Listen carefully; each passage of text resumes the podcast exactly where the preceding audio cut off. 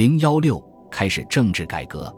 到一九八六年夏天，很显然，一九八五年开始的有限改革已经无路可走。戈尔巴乔夫开始发表更为激进的讲话。六月，他攻击了有影响的国家计划委员会。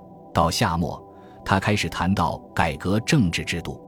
到那时为止，还很少使用“改革”一词，仅仅在有限的场合使用，例如改革经济管理制度。那年夏天所流行的另一个新词是“公开性”，从字面上看，意为公开讲话或公布事实。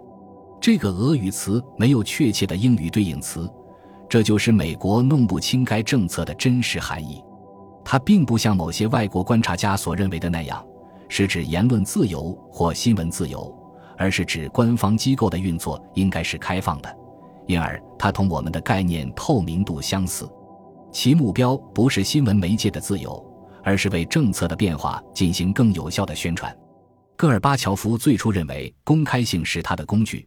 可以用来同反对他改革计划的那些官员进行斗争。维塔利·科罗季奇曾担任过数年《星火》杂志的编辑。他后来说，当戈尔巴乔夫宣称公开性是改革的一部分时，他心里的感觉是让一个老妓女洗个海绵擦身浴，再穿上干净的衣服，以为这会使她变成处女。尽管外界当时不知道。但包装这个老妓女的是前苏联驻加拿大大使亚历山大·雅科夫列夫，戈尔巴乔夫很早就把她吸收为改革伙伴。一九八六年，雅科夫列夫开始负责共产党宣传部门，他的主要任务是挑选新闻媒介的领导。尽管主要任命仍需要得到政治局的批准，但他能够主动提拔他所选中的人。一九八六年春天。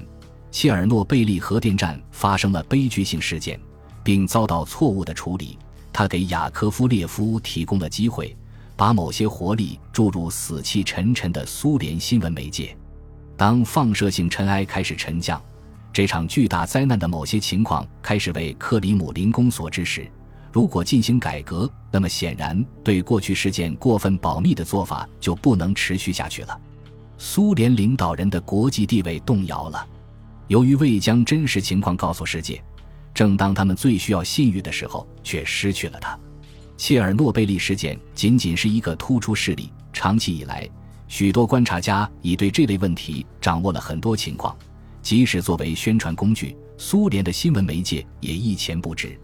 报纸和电视迟钝单调，缺乏信息，根本引不起苏联公民的注意。如果他们想知道所发生的事情，就去收听外国的无线电广播。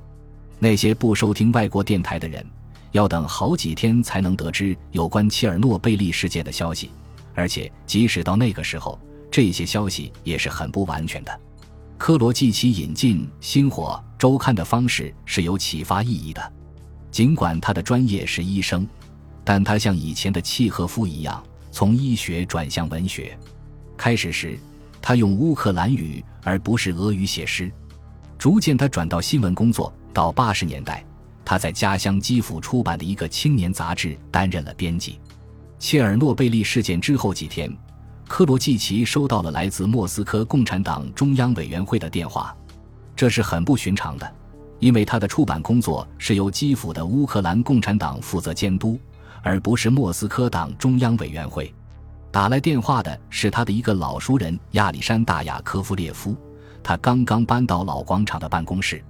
雅科夫列夫问科罗季奇，他是否愿意到莫斯科接管《星火》杂志的编辑工作。《星火》杂志是一份历史悠久的杂志，是最老的连续出版的俄语周刊。有一段时间，他曾经很受欢迎。在三十年代，他似乎模仿美国的《生活与观察》杂志。他登载人们感兴趣的文章、短篇小说、一些市集、大量图片。然而，在许多年里，他由整个苏联宣传界最庸俗的两个雇佣文人管理，因而其订户暴跌。雅科夫列夫知道科罗季奇具有独立思想，如果给他机会，他会力图使杂志更符合公众的兴趣。科罗季奇并不想离开基辅，他对雅科夫列夫的询问含糊其辞，但是几天后。他收到了一份不能驳回的命令，指令他两天后的上午十一点到利加乔夫的办公室。利加乔夫当时负责人事安排，在把候选人的名字呈送政治局正式批准之前，他通常要同他们谈话。与科罗季奇的谈话很短，而且几乎是秘密的。利加乔夫提到，他们调查了科罗季奇的情况，查明他没有建立个人秘密组织。他在工作时看来完全不受外界影响干扰。当科罗季奇对自己的身体状况是否能经得起这种压力表示怀疑时，利加乔夫向他保证，他们检查了他的医疗记录，确信他很强健。显然。利加乔夫的办公室做了彻底的背景调查，在进行了简短的谈话后，利加乔夫带着科罗季奇去了政治局的会议室，介绍说他是选为主持《星火》杂志编辑工作的人，并问是否有人反对这项提议。人们都不反对，他告诉科罗季奇：“很好，到此为止。”并指着门，任命科罗季奇时所用的程序。表明在共产党的人事制度下如何进行任命工作。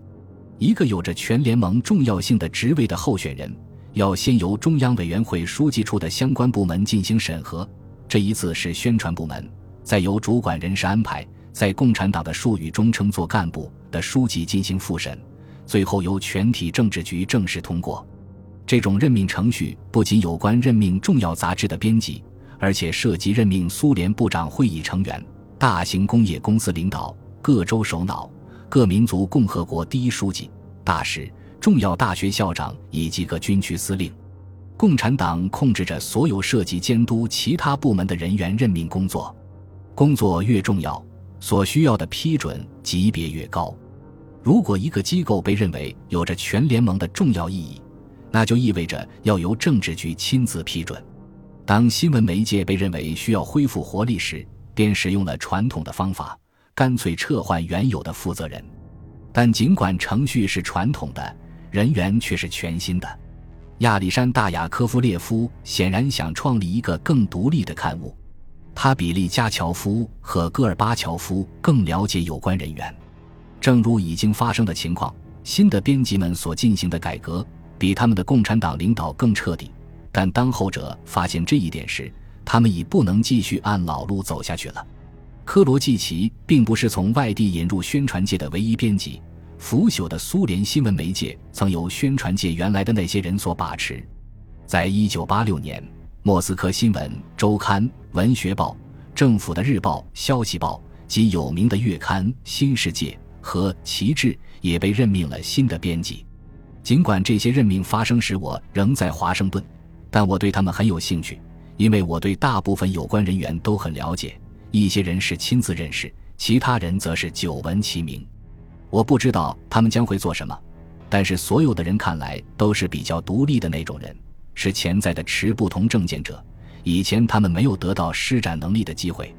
我在一九七零年曾会见过科罗季奇，当时他正随苏联作家团访问美国。这次旅行后，他回到莫斯科。有时也应邀来吃午餐或参加宴会。我们很少谈论政治问题，但当我们谈论政治问题时，他很谨慎。在那个年代，谁不谨慎呢？但也很坦率。当他后来撰写有关美国民族和种族仇恨的文章和书的时候，我感到很惊愕，但并不像我的某些同事那样震惊。为了享受去国外旅行的优惠，他必须做点什么。而且他通常能够正确的理解事实，他言过其实，断章取义，但他并不捏造事实。在我看来，他的诗更能证明他的性格。我可能是美国政府官员中唯一读过这些诗的人。他表现出一种敏感的和极为坦诚的个性，那对他成为一个伟大的编辑并不是必要的，但他提供了希望。如果他认为能够蒙混过关，他就会比他的前任更为大胆。费德罗·波尔拉茨基在莫斯科的外交官中享有盛名，他受命主持《文学报》。他曾与赫鲁晓夫在一起工作，关系密切。在勃列日涅夫时代，这对他的前途是很不利的。此外，他继续做新闻记者，并经常设法在苏联的报刊上偷偷发表一些伊索寓言式的文章。这些文章中通常有一个含义隐晦的预言。指出，当苏联同其他国家产生麻烦时，他也要承担某种责任。尤其是他在文章中对肆意使用武力的危险提出了警告。例如，在布尔拉茨基的一个讽刺剧中，他描绘了古巴导弹危机期间在华盛顿举行的虚构会谈。美国总统约翰·肯尼迪拒绝了美国军方提出的进攻古巴的要求，相反，他接受了他的兄弟罗伯特提出的建议，与赫鲁晓夫订立了秘密条约。熟悉情况的读者知道，他指的是莫斯科和苏联军队，而不是指华盛顿和五角大楼。他变换了事件发生的地点，以便他的剧本能够通过检查。万一我们美国人太迟钝，不能理解他这样做的意思，布尔拉斯基便会在招待会上把外交官叫到一边，把真相告诉他们。所以，即使我们不可能知道费德罗在《文学报》将要做什么，但是我们也可以推测，如果共产党领导层中的某个人不想看到出现更多的大胆文章。那么，费德罗就不会被任命去主持该报的编辑工作。我还会见过《新世界》和《旗帜》杂志的新任编辑，但我更熟悉他们的著作，而不是他们本人。《新世界》杂志的谢尔盖·扎利金已经七十三岁，是这伙人中最年长的。他对环境保护有极大的兴趣。他将报道今后的切尔诺贝利和咸海事件吗？格里戈里·巴克兰诺夫被派到《旗帜》杂志，他也是位著名的小说作家。他擅长写战争小说，这种题材在苏联已经写烂了。但巴克兰诺夫知道如何表现真正的人民。他小说中的人物形象不是那类充斥于大多数苏联战争小说中的刻板模式，而是同真实的困难做斗争的可信人物。在七十年代。我曾读过他的一些著作，他的坦率给我留下了很深的印象。巴克兰诺夫可能没有讲出全部，但他所叙述的是真实的生活。在他的人物身上，人们能够体验到苏联生活中的真正问题，以及共产党制度所造成的道德上的进退两难。人们可以确信，除非拴住巴克兰诺夫的手，否则旗帜将成为论述社会精神问题的重要论坛。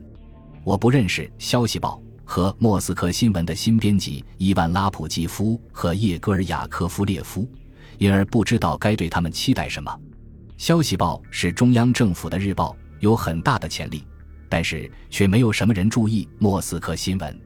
它被认为是对外国人的宣传机构。它出版英语版、法语版、德语版、西班牙语版和若干其他语种的版本。俄罗斯人不怎么读它。尽管也出不多的俄语版，但它可能是为党的宣传部门那些只懂俄语的官员出版的，以便他们能够了解为外国人写了些什么内容。然而，这两种报纸都曾轰动一时。当你提到雅科夫列夫时，他或他会问哪一个雅科夫列夫，亚历山大还是叶戈尔？他们俩不是亲戚，但每个人都是有关公开性的重要人物。电影导演们赶走了那些坚持电影家协会纪律的共产党信徒，并以最有才能的某些同事取而代之。这些人也是改革的积极分子。有时候，外国发言人也在苏联电视上发表和官方路线不同的见解，使苏联的电视观众大吃一惊。长期被禁止的作品出版了，并在舞台上演。以前糟禁的少量作品，现在出现在新闻媒介上。苦役营的大门偶尔打开，释放一两个政治犯。安德烈·萨哈罗夫是最著名的持不同政见者，他仍住在伏尔加河边的高尔基城，在流放中苦度岁月。高尔基城以前和不久以后都称作下诺夫哥罗德。十二月十五日晚上，克格勃的工作人员来到萨哈罗夫的住所，匆忙地重新安装了电话。他们以前为了使他与世隔绝，曾把电话拆掉。第二天，戈尔巴乔夫亲自打来电话，通知萨哈罗夫，他可以返回他在莫斯科的住所。一九八六年底，苏联领导人仔细考虑了从二十年代以来共产党的实践中所没有的想法，因为意见不一致，三次推迟了党中央委员会原定的会议。这是一些根本性的问题。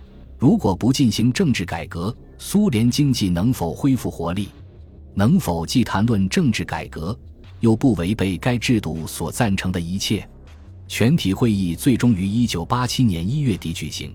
戈尔巴乔夫的激进态度使人们感到吃惊。他把国家的发展阶段称作发展中的社会主义，而不是重复人们所熟悉的勃列日涅夫的公式——发达社会主义。他甚至赞成的谈到真正的选举和秘密的无记名投票。仅仅在几年前，谈论这样的事情可能要使党的官员丢掉工作。